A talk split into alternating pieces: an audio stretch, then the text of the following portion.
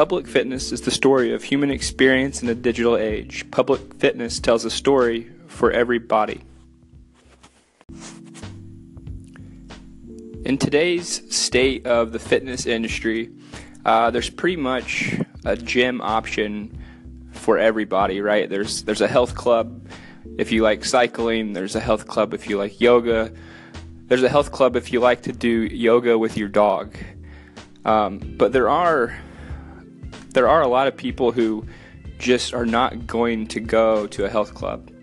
Um, maybe they don't like driving. Maybe they're uh, in a location where it's difficult for them to get to a gym in a reasonable amount of time. And oftentimes they're intimidated, even if that gym markets themselves as being a non intimidating atmosphere. Uh, so there are some options in this digital age, especially for people like that. And today I'm going to talk a little bit about that.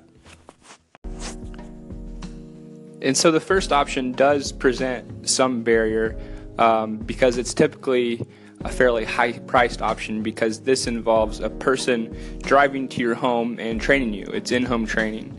And so if you do have the resources and you do have a qualified personal trainer in your area willing to come to your home, in home personal training is a great option for not only busy people but for people who are intimidated by the traditional um, health club atmosphere. The next option, if you don't want to go to the gym or you don't want to go to a personal training studio of any kind, uh, is Peloton. Peloton is one of my personal favorites, and it's not in personal training and and these digital based things are not mutually exclu- exclusive. They can exist together just fine.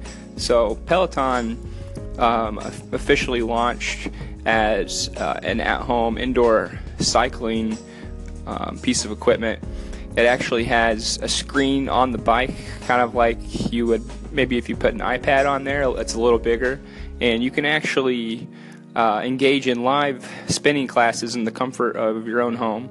And so there's definitely there's definitely a high degree of comfort and access with Peloton, and they just launched a treadmill as well with kind of the same class format.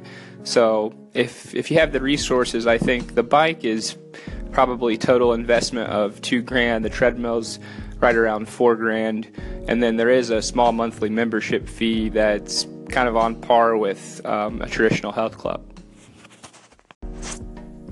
The next more structured option is ClassPass. ClassPass just launched a service where you can stream group fitness classes uh, of many different kinds, and it's a great rate. I want to say it's like fifteen dollars a month for this service. So ClassPass is has been a, has been around kind of as a unified uh, boutique health club membership, where you could pay for ClassPass and and search different classes in your area instead of buying a membership to each individual club. So I think that's a great option, and I think they're really going to own that market. And the last thing I would offer is to leverage the internet. Um, you could obviously Google workouts. It's, it's, not my it's not my personal preference that you do that, but um, from a from a resource standpoint, it's definitely it's definitely the best, right? Because you can Google a free workout that you can do at home. Um, and you can also go on a platform like YouTube and find just tons and tons of free workout videos. Um, I do know there's one called Blogilates, I think is what it's called, and she puts these great free, uh, fairly quick Pilates workouts that you can do at home. So, um, you know, use Google, use YouTube, something like that if you want to start slow and and obviously, you know, do your research, consult with your physician before you before you ever start a physical activity regimen, especially if you have a health history. Thank you for listening to Public Fitness. For more information about this podcast, visit publicfitness.org. A special thanks goes to Anchor for making this possible.